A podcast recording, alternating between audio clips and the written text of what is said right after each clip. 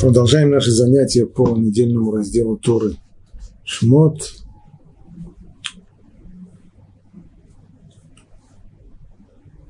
Коротко напомнить то, о чем говорили на предыдущих уроках. Состояние еврейского народа в Египте становится уже нестерпимым. Вопль их возносится к Всевышнему. В это время Моше пасет овец своего тестя Итро в Медяне, в пустыне. И вот, как говорит здесь Тора, тем временем Моше пас овец Итро своего тестя, медянского жреца. Это третье начало третьей главы книги Шмот. И погнал он овец за пустыню. И пришел к горе Божьей, к Хуреву. Объясняли мы на прошлом уроке, почему Тора рассказывает об этом, почему так важно сказать, что это первое откровение Всевышнего Моше пришло тогда, когда он погнал овец за пустыню, просто в пустыне еще, за пустыню. Есть комментаторы, которые говорят, что это сказано для того, чтобы подчеркнуть, что он искал одиночество, уединение от толпы людей, и именно там он сумел духовно подготовить себя к пророчеству. Другие говорят, как Раши, что это подчеркивает только то, что он хотел удалиться как можно подальше от возможности того, что его овцы будут есть с чужих полей. Так или иначе, и явился ему ангел Божий в сердце огня и из середины куста терновника. И увидел он. Вот терновник объят огнем, но терновник не сгорает. И Моше сказал: сверну-ка я и посмотрю на это великое чудо. Отчего же не сгорает терновник? И увидел Бог, что он свернул, чтобы посмотреть, и воззвал ему Бог из середины терновника, и сказал: Моше, Моше. И он сказал: вот я. И он сказал: не подходи сюда, сними обувь с твоих ног, ибо место, на котором ты стоишь, земля святая.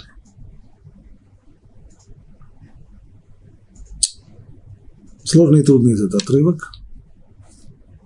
Отрывок, который рисует это начало пророчества Моше.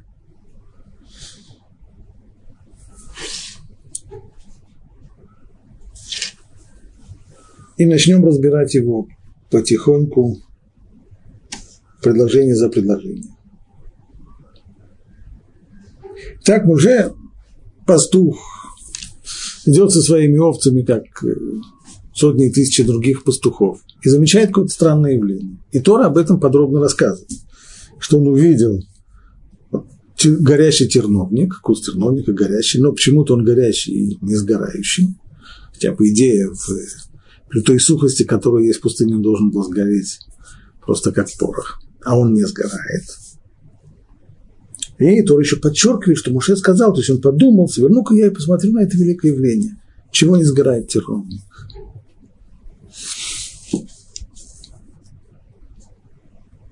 Обычно люди, которые заняты своим делом, люди работающие,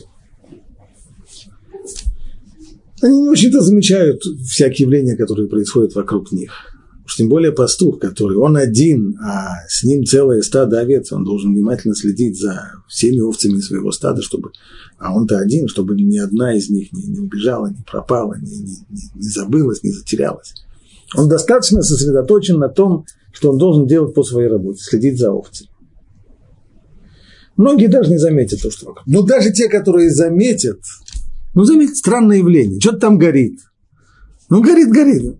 Не, странно, странно все-таки, горит, но не сгорает. Ну да, действительно, интересно. Большая часть людей, отметив, что это странно, любопытно, пройдет дальше. Мало ли, мало ли каждый из нас, идя по своим делам, замечает странных каких-то явлений и проходит мимо, потому что времени нету. И, ну, да, ну, интересно, может быть, странно, любопытно, но дела.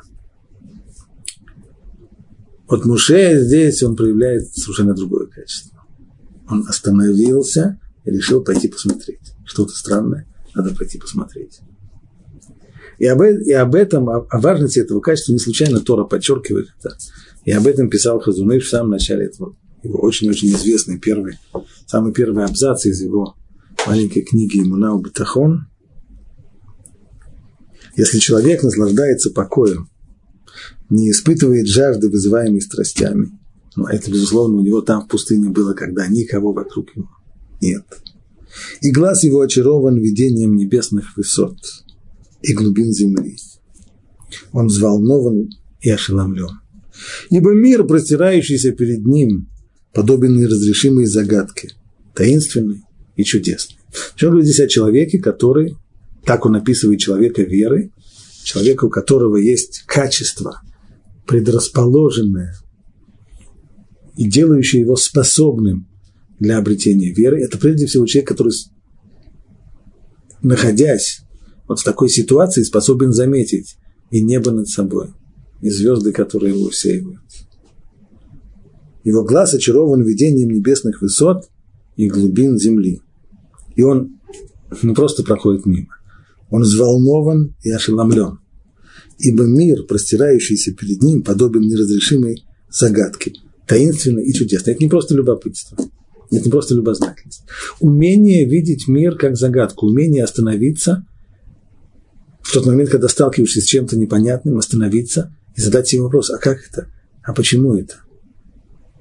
Однако многие люди, которые даже способны остановиться и способны заметить эту загадку, посмотрев на нее и уяснив себе, что они не могут себе объяснить, и нет у них объяснения этому странному явлению, скажут, ну да, действительно, странно, и пойдут дальше. Продолжает Хазон Иш, нет. Человек веры – это загадка овладевает сердцем человека и его разумом. И он как бы лишается чувств, и истощается в нем дух жизни, все его помыслы и размышления направлены к одному – к этой загадке. И душа его разгадки жаждет, и готов он ради этого пойти в огонь и в воду. То есть после того, как загадка это овладевает человеком, он не в состоянии оставить ее в стороне и пойти дальше по своим делам, он остановится и он будет разбираться, пока не найдет хоть какое-нибудь объяснение тому, что он увидел, того, что его заинтересовало. Вот это качество проявляет здесь Моше.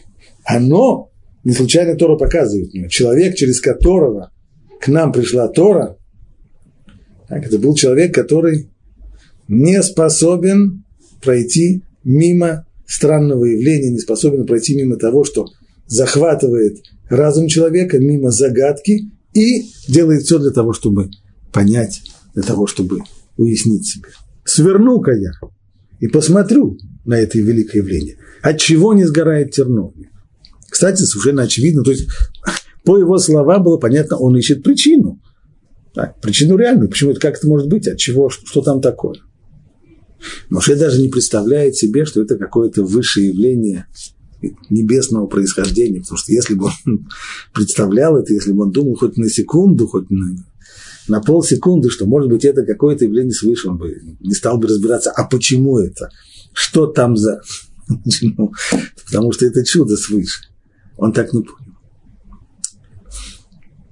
И вот здесь вот я позволю себе зачитать довольно пространный комментарий Рабейну Бахьи,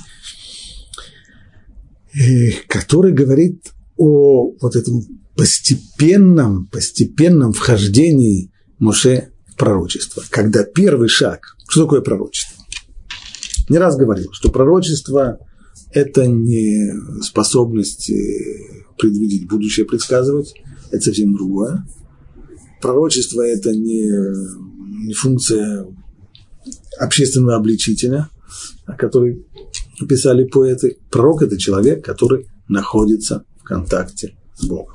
Очень близком контакте. Другое дело, что как побочное явление этого пророчества, он может знать и будущее, если ему покажут, а может и не знать, если ему не покажут, и... Очень часто Всевышний посылал пророков для того, чтобы обличать царей, властителей и так далее. Но не потому, что это суть самого пророчества, а потому, что если уж кого-нибудь Всевышний посылал для того, чтобы бросить гневное обвинение в лицо царю, то самыми подходящими для этого были и пророки. Но не потому, что это суть самого пророчества. А пророчество – это контакт с Богом. Понятно, что контакт с Богом – это вещь, для которой человек просто так, вот человек из среды, он не готов к этому. Очевидно. И вот поэтому самый первый контакт Всевышнего с человеком, и ведь контакт этот идет не снизу вверх, не от человека к Богу, а контакт этот идет сверху вниз, от Бога к человеку. Поэтому Всевышний на первых стадиях представляет ему этот контакт и сопровождающее его явление как нечто, в общем-то, обычное, не обычное, я неправильно сказал обычное, но, по крайней мере, как часть этой привычной материальной картины мира, только немножко необычной, как здесь. Куст горит, ну, не бывает, конечно, когда, когда такая жара, и кто-нибудь бросил спичку, то, конечно, уж тем более в пустыне загорится, и трава загорится, и кустики загорится, и еще что-нибудь. Даже не спичку можно бросить, а просто стеклышком навести луч, тоже может быть возгорает. Все, все это возможно. Так? Ну, немножко странно. Горит, но не сгорает. И это пробуждает его любопытство пойти посмотреть, почему же это. Продолжай. Так зачитываю комментарий Рабейну Бахьи. Этот раздел о том, вот этот вот отрывок, раздел, точнее, отрывок, о том, как Муше постигал стадия за стадией три явления. Куст, то, что он видел куст, затем ангела, а затем уже и Шхину, то есть само присутствие Бога. Это же видно по тексту. Сначала он видит куст и говорит: сверну-ка я и посмотрю на это великое явление, отчего не сгорает терновник. А до этого было сказано: и явился ему ангел Божий в середине огня и средины куста терновника. И вот теперь, когда Муше подходит, можно было бы ожидать, что дальше будет написано: и возвал к нему ангел Божий. Нет, ничего подобного. И увидел Бог, что он свернул, чтобы посмотреть. И возвал к нему Бог из среды терновника. Три стадии. Сначала, прежде всего, это куст, затем контакт с ангелом, а затем уже и контакт со Всевышним. Вначале он увидел огонь, пишет Рабейну Бахья, которым пылал куст, но куст не сгорал. И он подумал, что это земной огонь. Огонь, да, обычный огонь. Быстрый процесс окисления. Поэтому решил подойти поближе. И об этом сказано: сверну-ка я и посмотрю на это великое явление, отчего не сгорает терновник. И это значит, что он хотел рассмотреть небывалое явление и понять, отличается ли этот терновник от других кустов, или, может быть, это огонь от других огней. Так, на первый взгляд, вроде как куст терновника и горит, но почему-то не сгорает. Значит, одно из двух. Либо этот огонь не такой, как все огни, либо этот кустик не такой, как все кустики. Поэтому он и подошел посмотреть. Ведь если бы он подумал, что это небесный огонь, конечно, не стал бы приближаться. Страшно. И когда он рассмотрел огонь, то усилием разума смог увидеть ангела. Понятно, что это. Смотрел он на то, что он смотрел раньше, и видел то, что он видел раньше. Поэтому то, что здесь произошло, говорит Рабейну Бахья, это уже результат работы разума. И тогда... И об этом сказано: явился ему ангел Божий в сердце огня и середине куста терновника. То есть Писание здесь сообщает, что вначале он увидел огненное одеяние. И явился ему ангел Божий в сердце огня, в середине. То есть ангел-то находится в середине огня. Значит, оболочка внешняя, то, что воспринимается сначала, это огонь, а только потом ангел. И хотя этот стих написан до того, порядок-то там такой. Сначала написано: и явился ему ангел Божий в сердце огня и среди куста терновника. И увидел он, вот терновник горит, но терновник не сгорает. Но это не значит, что он сначала увидел ангела, а потом уже пошел смотреть на куст. Все не так. Сам этот первый стих о видении ангела говорит, что ангел явился ему в среде огня. Значит, сначала он увидел огонь. И об этом следующий пасук. Подошел посмотреть, что это за огонь такой, почему, что-то здесь не то, то ли огонь не тот, то ли кустик не тот. Иначе не может быть, что кустик горит и не сгорает. И вот тогда, когда он подошел и увидел, что кустик вроде как кустик и огонь, как бы, но что-то здесь не то. И вот тогда уже усилием разума он постиг, что речь здесь идет о совершенно другого рода явлении, явлении совершенно другого порядка, за которым скрывается послание Всевышнего ангела. А после того, как разум его был укреплен видением ангела, то есть получается, что каждое, каждое вот такое вот восприятие, оно не просто само восприятие, но оно поднимает человека еще на более высокую ступень. А в результате того, что он поднимает на более высокую ступень, он еще больше в состоянии воспринимать. Его способность воспринимать только растет. Поэтому в тот момент, когда он уже контактировал с ангелом, то это привело к тому, что разум его укрепился видением ангела, пишет Рабейну Бахья, и тогда он увидел пророческим зрением славу Всевышнего. Вот эти вот слова «увидел славу Всевышнего» – это идиоматическое выражение, которое означает пророческий контакт, контакт с Богом. Как сказано, и увидел Бог, что он свернул, чтобы посмотреть, и воззвал к нему Бог из среды терновника. Поскольку это было первое пророческое видение Муше, Всевышний решил вводить его в науку мало-помалу, поднимая со ступени на ступень, пока не окрепнет его разум, чтобы не было никаких сомнений. Это не то, что здесь был такой вот единичный Всевышний, здесь, в данном случае, так решил, ну, поскольку Моше только начинает, мы его так постепенно будем это дело вводить. Нет, это общий, как бы в дальнейшем, как увидим из других источников, это общий принцип, именно так пророками станов, не становится. В одночасье пророк постепенно, постепенно поднимается со ступеньки на ступеньку, входя в пророчество. На самом деле иначе и невозможно, потому что сам факт пророчества, то есть контакта с Богом, это такой невероятный шок для человека, которого никакая психика не в состоянии выдержать. То есть если, ну, это все равно, что взять и попытаться э, тоненькой пластмассовой э, ложечкой попытаться размешать воду в очень-очень, размешать сахар в невероятно горячей воде. Что случится с этой ложечкой? Но она вся искривится, она вся начнет плавиться. Не в состоянии. Человеческая личность, не подготовленная к такому контакту, просто расплавится. Поэтому идет здесь введение в науку постепенно. На что это похоже? После того, как я объяснил это своими словами, теперь посмотрим, как это объясняет Рабейну Бахья. Он дает другой пример. На то, как человек долгое время сидит в темном доме. Человек, который сидит в темном доме, у него зрачки привыкают к этой темноте, и он вполне ориентируется в этой темноте, привыкает, он может многие вещи видеть, и вполне-вполне можно просуществовать. Но вот он вдруг выходит на яркий свет. Если вдруг выйдет на яркий свет, то глаза его ослепнут от солнца. Не будучи готовым к восприятию такого яркого, сильного света, человек просто потеряет с ним контакт. Он в лучшем случае зажмурит глаза и не сможет увидеть, а в худшем случае может и повредить себе зрение. Поэтому, а как же человеку, который пробыл так долго времени в темноте, как же ему выйти на, наружу? Поэтому он должен мало-помалу привыкать к свету, пока глаза его не окрепнут.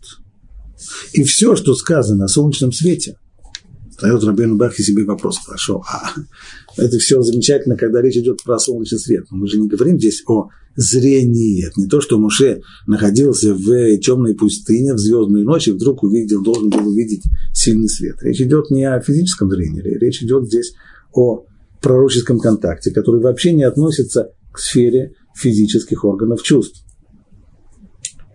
Поэтому насколько правомочно проводить аналогии? На это Рабейну Бахья отвечает, и это тоже общее правило. Отвечает он так.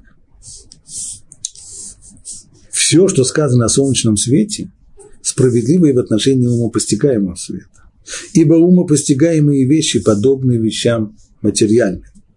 А то, что случается с разумом, схоже с происходящим в материи, так как силы души связаны с телесными силами. То есть мир материальный и мир духовный, они не существуют в разных галактиках. Они соприкасаются и взаимодействуют. Более того, как сказал царь Давид, «Ми бсари яхзе элока», «Из плоти своей узрю я Бога», что означает, что весь материальный мир, он представляет собой как бы пример, как бы притчу, машаль, как говорят многие авторы, пример, на основе которого можно постигать мир духовный. Это поясню чуть лучше. Когда мы пользуемся примерами и притчами? Если я, как преподаватель, должен кому-то объяснить что-то. Человеку, который на хорошо подготовлен с точки зрения учебы, он на хорошем уровне, я могу с ним говорить напрямую, конкретно разъясняя ему сложные вещи, в том числе достаточно абстрактные понятия, умозаключения и так далее. И нет, у меня не возникает проблемы с тем, чтобы объяснить такому человеку. Но если человек далек от меня, если он находится на начальных стадиях обучения, то когда я высказываю ему какое-то заключение, когда я говорю ему какие-то абстрактные вещи, то он не понимает. Получается разрыв контакта между нами, контакт между нами разрывается. Я ему говорю, а он, а по, голова, по глазам его я вижу, что он не воспринимает. Глаза пустые, они довольно быстро выдают человека, который потерял нить, который не понимает то, что я ему говорю. Как только я увидел эти пустые глаза, я останавливаюсь, стоп, приведем примеры. Я начинаю искать какой-нибудь пример, притчу. Какова техника притчи? Какова техника примера? Почему наши мудрецы так часто в Талмуде пользуются притчами? Как только доходит до какой-то тяжелой идеи, тут же следует машаль, лима, давар, дуне, тут же приводит какую-нибудь притчу. Потому что притча в состоянии объяснить нам на понятиях нашего мира, близких к нам, те, которые даже наши мозги куриные в состоянии воспринимать, объясняет какую-то ситуацию. И если мы поняли эту ситуацию, то от нее мы делаем от машаль к немшаль, от примера к тому, на что этот пример указывает. И тогда по аналогии начинаем понимать, о чем же там речь, в чем же суть той самой абстрактной идеи, которая была выражена. Так вот, весь этот материальный мир, его все содержание, он машаль, он только пример. Он пример только реальной действительности. Реальная действительность, она действительность духовная. Но весь этот материальный мир построен таким образом. Так, он как, как перчатка на руку. Он повторяет, не очертания, а повторяет свойства духовного мира. И поэтому, изучая явление материального мира, мы в состоянии делать вывод о явлениях духовного мира, который сам по себе не поддается нашему изучению. Духовный мир не дано, его, его невозможно ни анализировать, ни, ни, ни раскладывать по полочкам, он не поддается прямому изучению. Поэтому все, что мы можем, все, каким образом мы можем его изучать, это только через аналогии, через мешалим, через примеры из мира материального. Поэтому, говорит Рабейну Бахья, не удивляйтесь, что я даюсь, когда я говорю о таком колоссальном духовном явлении, как пророчество, я пользуюсь примерами, взятыми из материального мира, ничего в этом странного нет, ибо материальный мир, он на то и существует, и в этом-то его содержание, он повторяет в своих ограниченных материальных рамках, повторяет мир духовный. Стало быть, если нам очевидно, что человек, долго просидев в потемках, не может в одночасье сразу выйти на яркий свет и не потерять с ним контакт, не ослепнуть, просто не повредить свои органы зрения временно, а то и даже не совсем временно, точно так же и человек, которому Всевышний хочет дать пророчество, если Всевышний обрушил бы на него пророчество сразу, да, то такой человек, он просто бы духовно ослеп, превратился бы в невод... В, в, шок был бы такой, что он не в состоянии был бы воспринимать, контакта бы не получилось, и пророчество бы не вышло. Поэтому изи-изи, постепенно-постепенно, шаг за шагом Всевышний вводит его в пророчество. Получается, что в постижении Всевышнего человек должен приучать свой разум постепенно. В его познанию, и его познанию следует расти и расширяться, подобно утренней заре. Свет, который вначале едва пробивается, когда человек смотрит на рассвет, и сразу вдруг среди, среди, в наших широтах, по крайней мере, не бывает такого, что вдруг среди чер, черной, темной, темной ночи вдруг выскочит солнце и моментально все озарится ярким-ярким светом. На Луне так бывает. Но на Земле, в наших, по крайней мере, в наших широтах это не так. Сначала чуть-чуть сереет восток, потом он розовеет, потом он олеет, и только потом постепенно, постепенно, постепенно появится свет, и тогда солнечный диск. Также и постижение.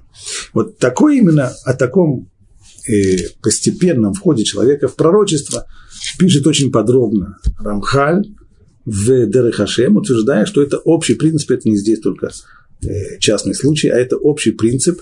Более того, уточняя в, э, в книге Шофтим, что в свое время, когда пророчество было э, достаточно распространенным явлением в народе Израиля, существовали даже школы пророков, школы, в которых люди учились на пророков постепенно, и как в любой школе, человек постепенно из года в год переходит от одного уровня к другому, чтобы не сказать из одного класса в другой, там, очевидно, не были классы, вот. Но школы были, и постепенно-постепенно приучая себя к этому явлению. Чтобы, чтобы не было только никакого сомнения, не означало, что если человек закончил школу пророков с дипломом среднего пророческого образования, это не означало, что он становился пророком. Это означало, что он становился способным воспринять пророчество. А снизойдет к нему пророчество свыше или нет, это, это решение было только Всевышнего. И поэтому человек мог приготовить себя полностью к пророчеству и так и не получить ни одного пророчества, и так и не войти в контакт. Пишет там Рамхаль в Дерех Ашем следующим образом. Однако может быть и так, что человек, получивший откровение, не осознает этого, а будет принимать это за обычное явление. Почти именно так же, как произошло с Моше. Он на, на самом деле уже началось откровение, на самом деле уже началось пророчество, а он воспринимает это как, ну, кустик горит, непонятно, почему не сгорает. До каких пор? Пока не усилится пророческое влияние, нисходящее к нему. И тогда он поймет, что, на, что это, что, что, тогда он поймет, что это на самом деле. Так было и со Шмуэлем, к которому Всевышний обратился в первый раз голосом, похожим на обычный человеческий голос. И только потом он достиг настоящих пророческих видений. Что он имеет здесь в виду, Рамхаль? В книге Шмуэля там рисуется, каким образом Шмуэль становится пророком. И самый первый этот контакт происходит, когда он укладывается спать, и вдруг он слышит, когда к нему э, Всевышний возвал к нему. Сказано там, Шмуэль лежал в храме Ашема, где находился ковчег Божий, и возвал Ашем к Шмуэлю, и тот сказал, вот я. И побежал он к Эли, своему учителю, уже был совершенно уверен, он слышал человеческий голос, чей-то голос, голос, похожий на голос его учителя, он побежал к учителю, к Эли, и сказал, вот я, ты меня звал? И тот сказал, нет, я не звал, ступай, ложись. Потом это повторилось второй раз, он слово, снова Шмуэль услышал, что его зовут. Снова прибежал к Эли и сказал, в чем дело, вы меня звали?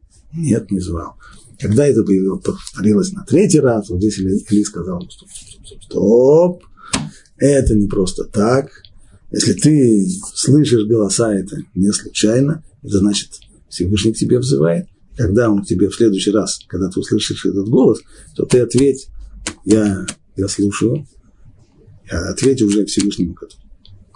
Аналогично говорят наши мудрецы в Мидраше и по поводу вот откровения здесь. Не только дело, не только в том, что Моше увидел сначала несгорающий куст, но и обращают внимание мудрецы на то, что Всевышний сказал: «Я Бог твоего отца, Бог Авраама, Бог Ицхака и Бог Якова». Не раз Всевышний обращается к людям, не раз Тора рисует, как Всевышний обращается к людям. Такого обращения «Я Бог твоего отца» нет больше нигде.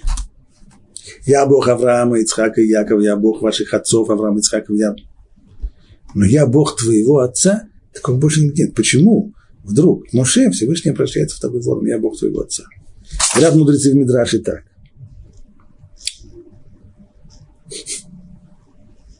Ашем обратился к нему голосом его отца. То есть тот голос, как там написано, и увидел Бог, что он свернул, чтобы посмотреть, и возвал к нему Бог из среды, из среды терновника, и сказал: «Моше, Моше». Каким голосом были сказаны эти, эти два слова «Моше, Моше»? Говорят наши мудрецы в Мидраше, голосом, идентичным голосу отца Моше. Он узнал голос своего отца. И тогда он, естественно, ответил, что «Что тебе, отец?» А что Всевышний ответил ему: «Я не твой отец, я Бог твоего отца». Почему именно так? Потому что обрушить на него сразу пророчество во всей мощи, так, чтобы голос этот был совершенно ему незнакомым, чтобы голос этот был каким-то страшным голосом, который как-то мог бы намекнуть и навести человека на мысль, что с ним говорит сам Творец мира.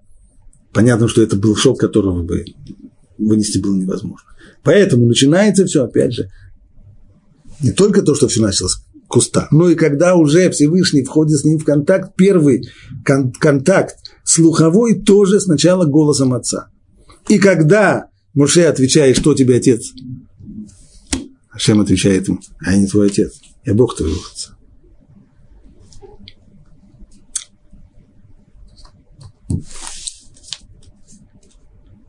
Вернемся на секунду, не на секунду, вернемся более серьезно к вопросу о самом видении.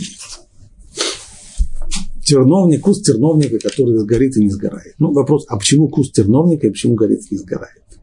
Вообще, на первый взгляд, кажется, что этот вопрос несерьезный, потому что если бы, почему терновник? А если бы это был не терновник, а если это был, а если это был бы кедр? Точно так, а почему кедр? А если бы это был не кедр, а если это было, не знаю, там, была мы вас лица. Спросили, а почему... Вроде бы, на первый взгляд, вопрос, но это не совсем так, потому что что такое куст терновника? Это маленький, невзрачный, колючий куст. Инстинктивно, когда человек думает о откровении Всевышнего, то он ждет, что это откровение будет связано с какими-нибудь впечатляющими, великими явлениями, что-нибудь сильное, мощное. Как-то говорят мудрецы, мидраши, не более ли пристало ему говорить с горных вершин возвышенности Вселенной и ливанских кедров? С горных вершин еще как-то. А из маленького кустика, кажется, не пристало для такого величайшего события, как контакт Бога с человеком. И не просто же здесь контакт с Богом с человеком, контакт, который, в результате которого Моше посылается в Египет для того, чтобы вывести евреев из Египта, привести к горе Синай, получение Торы. Это самое важное явление вообще во, всей, во всем творении, во всей человеческой истории, во всем, во всем творении. Центральное, центральное явление. Казалось бы, ему подобрало что-то более, более величественное, чем невзрачный маленький кустик терновника. Это первое. Второе, то, что он горит и не сгорает. А это почему? Две возможности. Либо это просто была приманка для Моше, для того, чтобы он обратил внимание, объясняли до сих пор, на что-то непонятное, на что-то необычное, и посмо... свернул бы посмотреть. Либо, либо нет, либо в этом все-таки есть какая-то символика. Вот какие вопросы задают себе комментаторы. В общем-то, большинство склоняется к тому, они ищут эту символику. И понятно почему. В пророчестве Всевышний контактирует с человеком. А контакт, снова мы прибегаем здесь к параллели из нашего материального мира. Когда мы контактируем с друг другом,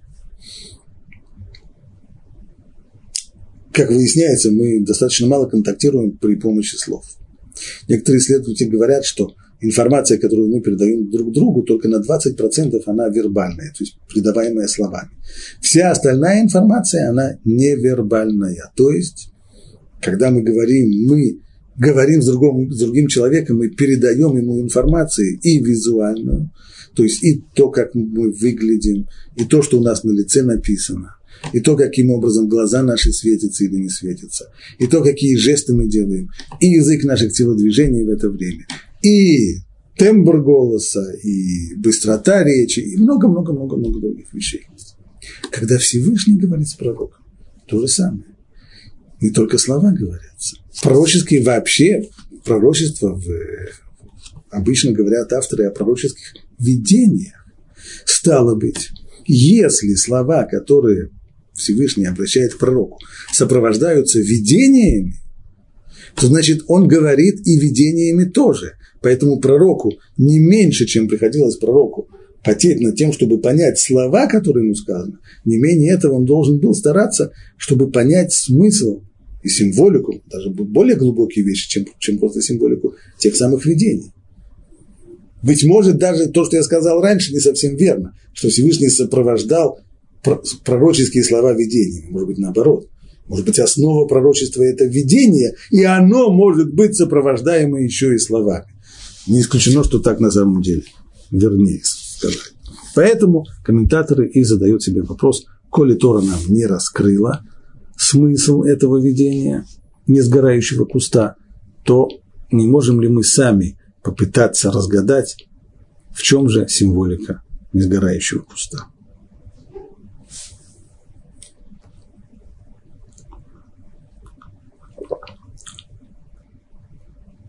Мудрецы в мидрашах дают несколько ответов. А Мидраш Раба в Мидраш Мод говорит так. Почему Всевышний показал Моше такую вещь, вот этот вот терновник? Потому что Моше сказал себе, быть может, египтяне уничтожат евреев. То есть то, та мысль, которая беспокоила его, он-то в пустыне, он убежал, но он хорошо видел, что происходит с еврейским народом там, в Египте. И стал бояться, быть может быть, его народ просто исчезнет под гнетом египтян. И поэтому Всевышний показал ему пылающий огонь, который не сжигает. И сказал ему, пересказал ему не словами, а сказал ему тем самым видением, как этот терновник горит в огне, но не сгорает, так и египтяне не в силах уничтожить Израиль. Значит, огонь здесь, в этом видении, символ египтян, их гнета, их жестокости, их порабощения и угнетения евреев, а несгорающий терновник – это как раз символ Израиля. Это первый мидраш. Второй мидраш в Ялкут Шимоне. Он уже идет уже на другим путем. На самом деле первый мидраш, хотя он в основном сосредоточен, в основном он э, объясняет символику огня, он не объясняет символику терновника. А почему еврейский народ уподоблен здесь терновнику? А почему не, не какой-нибудь другой кустик, не, не какое-нибудь другое растение, которое тоже может гореть и не сгорать? На это нет ответа. А у второй мидраш как раз начинает с терновника, а не с огня. Каковы свойства тернового куста? Спрашивает мидраш в Ялкут Шимоне. Если человек засунет в него руку, то не поранится, что не случится. Почему? Да потому что шипы направлены внутрь, так как колючки направлены внутрь. Но едва попробуют вытащить руку, как десятки и сотни шипов, колючек вобьются ему в руку. И тогда он не сможет ее вынуть. Так и Египет. Вначале они приняли, так египтяне, вначале они приняли евреев с распростертыми объятиями. Как сказано, земля, как что сказал фараон Иосифу, земля Египта перед тобою, перед вами, можете в любом месте, где ты ходишь, можешь поселить своего отца. Все, вот, полный. Но когда евреи попросились выйти, в этот момент они то получили от фараона тут же отказ, ни в коем случае. Входить, всех пускать, никого не выпускать. Точно как терновник. Руку засунуть туда можешь, обратно, обратно уже нет. И это то, что говорили наши мудрецы, что египетская граница была совершенно на замке. Никогда ни раб, ни рабыня, никогда им за всю историю Египта, до того, до исхода из Египта, не удавалось им бежать из Египта, потому что так была построена вся система, чтобы ни один раб не смог, не сумел убежать. Стало быть, терновник здесь. Это аллегория египетской жестокости, египетского коварства, когда с одной стороны приглашают, начинают с распростертыми объятиями, а потом уже порабощают и не дают уйти.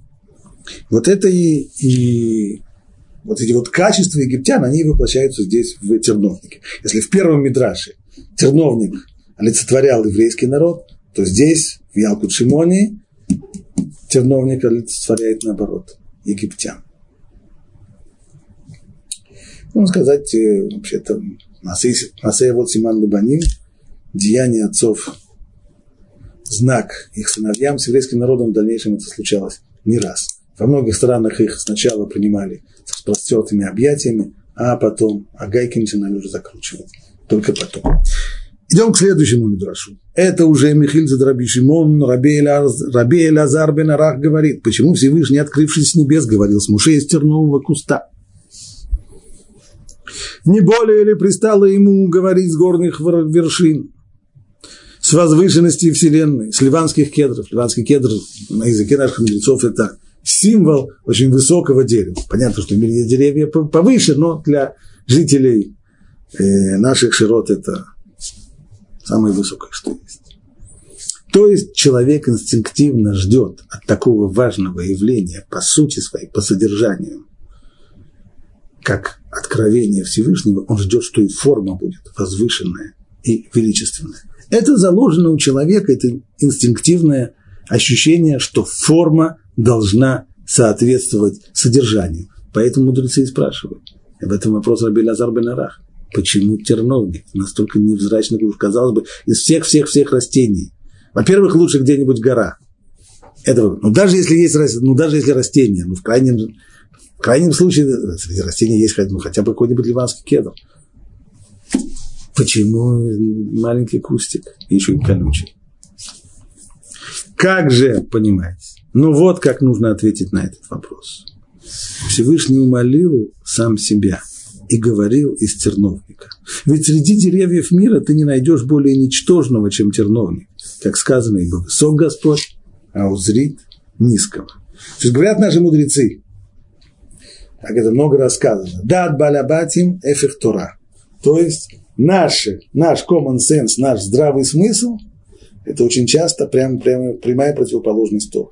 Если человек инстинктивно ощущает, что, что форма обязательно должна соответствовать содержанию и великому событию должна соответствовать возвышенная великая форма, оказывается, Всевышний выбирает по-другому, как раз наоборот. Он для своего откровения выбирает невзрачную форму, невеличественную, скромную, невидную, не, не что-то такое великолепное, не что-то такое пышное, роскошное. Нет. Очень скромное, невзрачное. В дальнейшем это повторяется. Тору мы, правда, получили на горе. Так? Не около кустика. На горе Синай. Почему именно гора Синай? Ну, тоже вопрос. Почему Всевышний выбрал гору Синай? Почему? Именно, а почему бы не где-нибудь на Памире, или где-нибудь на Альпах, или где-нибудь еще что-нибудь в каких-нибудь возвышенных, заснеженных вершинах Килиманджаро? Именно поэтому Всевышний выбирал горку самую невзрачную, самую неважную, так что сегодня никто не может и понять-то, где эта горка находится. Нет на Синае какой-нибудь такой горы, на которую можно было бы смотреть и сказать: о, вот точно здесь наверняка Всевышний дал то. Не считая, конечно, христиан, которые устроили монастырь на определенной горке. А все горки на, на, на Синае приблизительно одинаковые, чуть больше, чуть выше. Маленькая, маленькая невзрачная горка. Почему Всевышний выбрал ее? Именно потому, что она такая. Это та форма, которую Всевышний предпочитает. Ну, еще один мидраш скажем. Это снова Мидраш Раба в Шимот, но только чуть, чуть выше того места, которое мы зачитали в начале. В Шир ха-Ширим сказано: «Отвори мне, сестра моя, подруга моя, голубка моя, совершенная моя». Тяжело переводить этот пасук. Известно, что Шир ха-Ширим, книга Шир ха-Ширим – это, кни, это книга песнь, песня любви. Любовь, она любовь на всех уровнях. И, среди прочего, безусловно, на самом высоком уровне речь идет о любви между Творцом, между воздействующим началом и творением, воспринимающим начало. Всевышний Творец стучится к нам в дверь. Отвори мне. И как он нас называет, свое творение? Сестра моя, подруга моя, голубка моя. А дальше идет слово «тамати». «Тамати» переводят большинство переводчиков. И это пшата пашут от слова «там», то есть цельный, совершенный.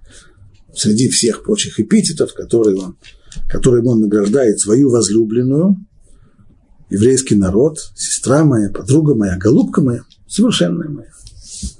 Но мудрецы говорят, следует читать это не тамати, а как теумати, то есть как теумим, то есть как близнецы.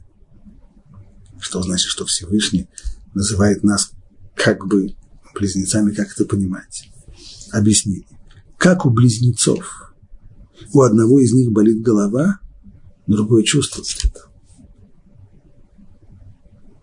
Настоящие однояйцовые близнецы, которые, в общем-то, одна, у них одно начало, у них, одно, у них одна суть. Поэтому один чувствует боль другого. В этом-то и проявление вот той самой близости. Так и Всевышний сказал: «Я с ним в беде». То есть, когда еврейский народ находится в беде, то и Всевышний как бы показывает, что и он как бы находится в беде. Сказал Всевышний Муше: «Чуешь ли ты, что я и я изнываю от горя, как изнывают от горя сыны Израиля? Если не чувствуешь, посмотри, откуда я открылся тебе.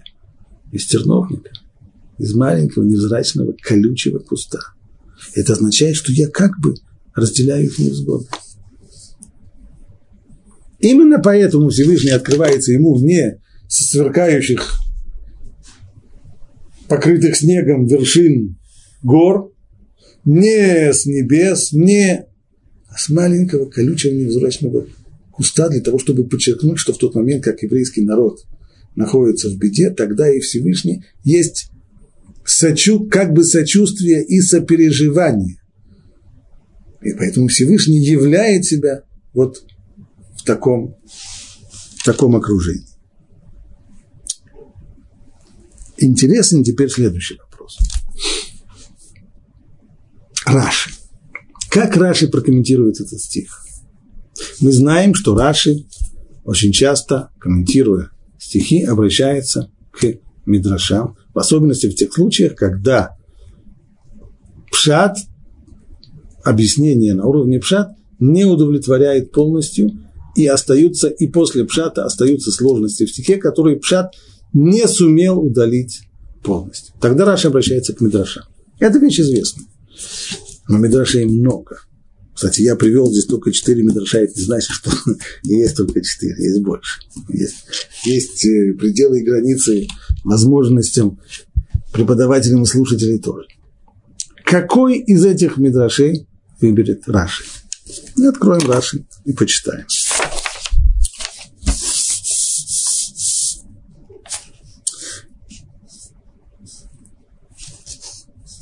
То, что сказано в Торе: «И явился ему ангел Божий в сердце огня и середины куста терновника», комментирует Раши, «и середины куста терновника, а не другого дерева. Как сказано, с ним я в беде». Раши выбирает именно последний мидраш. Почему? А что другие плохие? Пытаемся мы здесь проникнуть как бы в кухню, в лабораторию Раши. На основе чего он выбирает один мидраш, а не другой? И это вопрос, который можно задавать по поводу очень многих комментариев Раши, в которых явно он выбирает, не, не приводит он все имеющиеся мидраши, конечно, а приводит только один. Иногда он говорит, что это объяснение, которое близко к тексту, ну, а в мидраже есть еще это. Иди читай мидраж. Один критерий мы понимаем – близость к тексту. Здесь вряд ли можно сказать, что, что с точки зрения текста этот последний мидраш ближе к нему, чем все остальные. В конкретном вот этом месте, в конкретном пасуке нет ничего, чтобы указывало бы на близость к нему именно последнего мидраша. Да, но в контексте это совершенно иначе. Ведь Тора всего лишь несколькими стихами назад рассказала о бедственном положении еврейского народа в Египте, о том, как Муше, увидев это бедственное положение и проявив сочувствие и сострадание, сделал там то, что он сделал, устроил демонстративное убийство египетского надсмотрщика, бежал. Сейчас он приходит, сейчас он находится уже после этого побега у Итро, и пришло время, когда Всевышний услышал вопль еврейского народа, который вызывает к нему от работы после того, как умер фараон, и Всевышний отправляет Муше. Вот это контекст, в котором и происходит тот самый контакт и то самое видение, которое Всевышний показывает Муше. Поэтому Раши выбирает именно этот мидраш, последний, в котором, в котором объясняется явление Всевышнего через кустик терновника, тем, что Всевышний хочет показать, что как бы он находится в беде, когда еврейский народ в беде, подобно двум близнецам. Потому что именно этот мидраш связывает самовидение с широким контекстом, с состоянием еврейского народа, невыносимым уже, и с тем, что пришло время его избавлять. И это то, что Всевышний сразу говорит Муше. «И сказал: не подходи сюда, сними обувь твоих ног, ибо место, на котором ты стоишь, земля святая. и сказал: «Я Бог твоего отца, Бог Авраама, Бог Ицхака и Бог Якова». И закрыл Моше лицо, так как боялся взглянуть на Бога. И сказал Бог: «Я увидел страдания моего народа в Египте и услышал вопль из-за его притеснителей, так что я знаю их страдания. И теперь я присошел спасти их от рук египтян и вывести их из той страны в страну хорошую и просторную, в землю, текущую молоком и медом, в землю Кенанеев, Хитеев, Имуреев, Перезеев, Егусеев, Хивеев и Егусеев. А теперь вопль сынов Израиля дошел до меня, и увидел я также гнет, которым египтяне угнетают их. А сейчас иди, я посылаю тебя к фараону, и выведи мой народ, сынов Израиля, из Египта». Так заканчивается это откровение конкретным указанием Моше отправляться в Египет для того, чтобы вывести евреев оттуда. Ну, очевидно, ждем, какая будет реакция. Какова реакция Моше на этот приказ? И сказал Моше Богу: «Кто я такой, чтобы пойти к фараону и вывести сынов Израиля из Египта?» Сначала он закрыл лицо, так как боялся взглянуть на Бога. А потом, когда уже он получает конкретный указ: «Кто я такой?» Вполне естественное явление. Человека, который вдруг оказался как бы лицом к лицу со Всевышним. То, что его поражает в этот момент, несмотря на все, о том, о чем мы говорили раньше, несмотря на всю подготовку, несмотря на все то, что идет стадия за стадией, степ-бай-степ, при всем при том, конечно, это шок. Конечно, это шок невероятный, шок, который приводит к осознанию своей ничтожности. И кто я такой? Раши. Кто я такой? Что во мне значительного, чтобы я смог говорить с царями? То есть ты посылаешь меня сейчас для того, чтобы я... Как, как можно вывести евреев из Египта? Ведь граница-то действительно закрыта на замок, только если самое высшее начальство даст свое добро, а высшее начальство — фараон. Ты хочешь, чтобы я отправился сейчас говорить с фараоном? Фараон же – это властитель колоссальной, колоссальной мировой державы. Придет к нему сейчас пастух и скажет: «Здрасте, я пастух из Медяна. Что во мне такого, чтобы он вообще будет говорить со мной? Что во мне значительного, чтобы я смог говорить с царями?» А дальше сказано в Пасуке: «Кто я такой, чтобы пойти к фараону и вывести сынов Израиля из Египта?» Не очень понятно, каким образом соединяются эти две части фразы. «Кто я такой, чтобы пойти к фараону и вывести сынов Израиля?» Что это одна, одна задача. И он говорит, что я, кто я такой, чтобы выполнить эту задачу, которая стоит в том, чтобы пойти к фараону и вывести евреев из Египта? Нет, говорит Раши, это разные вещи. Он задал здесь два разных вопроса. Первый вопрос: кто я такой, чтобы отправиться к фараону, чтобы фараон вообще захотел бы со мной говорить и общаться? Что во мне такого значительного? То есть сил в себе, в своей личности достаточно для этого Моше не находит. А второе: и даже если я сам достоин, чем заслужили сыны Израиля, чтобы с ними совершилось такое чудо, и я вывел их из Египта? Это второе еще мне непонятно. Мы знаем, что еврейское... осознание здесь не только собственной ничтожности, но и еврейского народа. И не просто... Эти... В предыдущей главе было сказано, что после того, как Датан и Авирам, которых Моше хотел разнять, чтобы они не передрались, после того, как они донесли на Моше куда следует за то, что он убил надсмотрщика, то Моше сделал вывод, что теперь он понимает, чем заслужил еврейский народ такое порабощение в Египте. То, что среди, среди, среди его есть доносчики, стукачи, которые способны на такую низость. Донести на человека, который пытается хоть как-нибудь, хоть сколько-нибудь облегчить их состо- собственное состояние. Ну вот этот вопрос возвращается к нему сейчас. Значит, во-первых, я на это не гожусь совершенно. Кто я такой? Второе, даже если бы я был каким-нибудь очень харизматичным лидером, предположим, чем заслужили евреи? Тем, кто, тем, что того, чтобы их вывели из Египта. А если они того не заслужили, то сколько бы я не был харизматичным лидером, и сколько бы мне не удалось, и сколько бы я не пытался убедить фараона, ничего не выйдет, ничего не, не получится, поскольку если не заслужили, значит, не выйдет, значит, не выйдут. То есть Моше, его аргументы здесь все сводятся к тому, что та миссия, которую на него сейчас Всевышний возлагает, он не может преуспеть ни со стороны своих способностей, ни со стороны состояния еврейского народа. Ответ, который он получает. И он сказал: «Ведь я буду с тобой, и именно это будет тебе знаком, что я послал тебе. Когда выведешь этот народ из Египта, вы будете служить Богу на этой горе».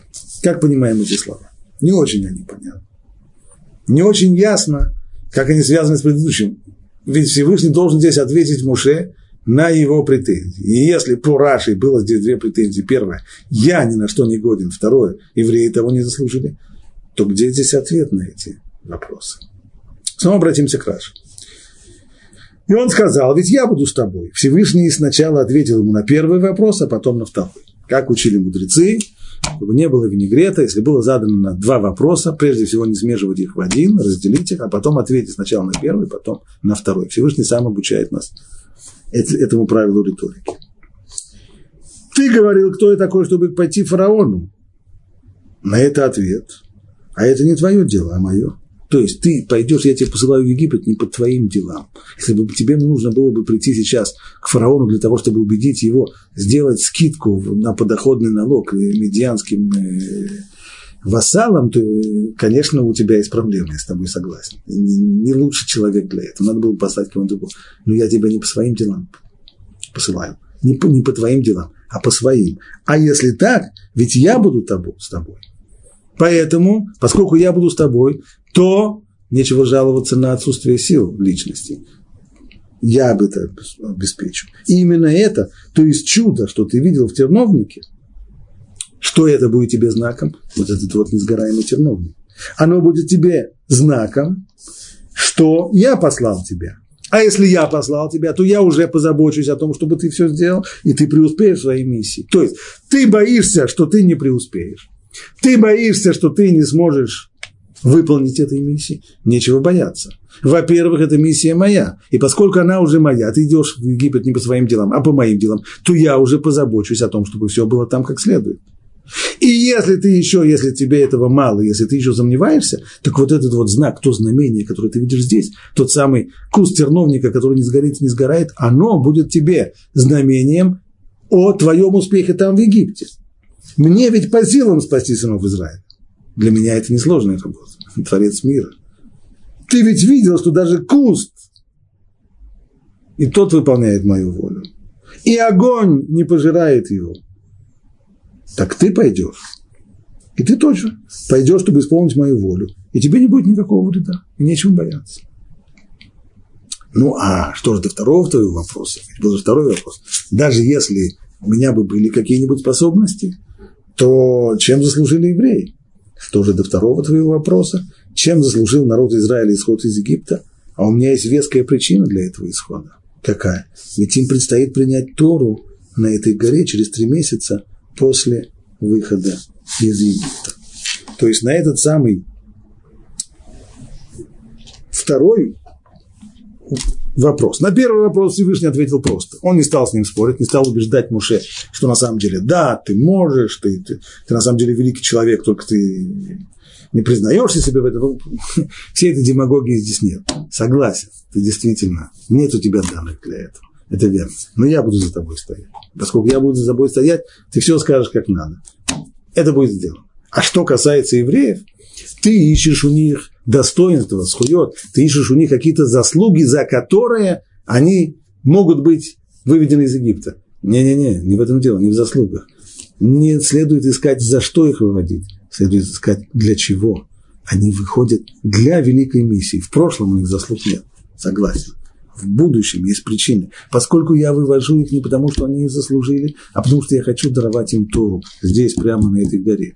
И вот на это ты получаешь, когда выведешь, именно это тебе будет знаком, что я послал тебе. То есть знак несгорающего терновника, будет тебе знаком, что я послал тебе, и я обеспечу тебе успех. А что касается евреев, когда выведешь этот народ из Египта, вы будете служить Богу на этой горе. В чем это будет служение? В получении Торы. Не причина, а предназначение, цель. Вот о чем здесь говорится, вот для чего евреи выходят из Египта, когда они уже будут свободными людьми, и когда они будут идти по пустыне, то придут сюда и получат Тору. Стоит здесь задать только один вопрос, который мы и закончим. Как пишет Раши, ведь им предстоит принять Тору на этой горе через три месяца. Как это через три месяца? Какие три месяца? Мы все знаем, через пятьдесят дней после исхода из Египта получили Тору. Какие же три месяца? На этом мы просим и закончим.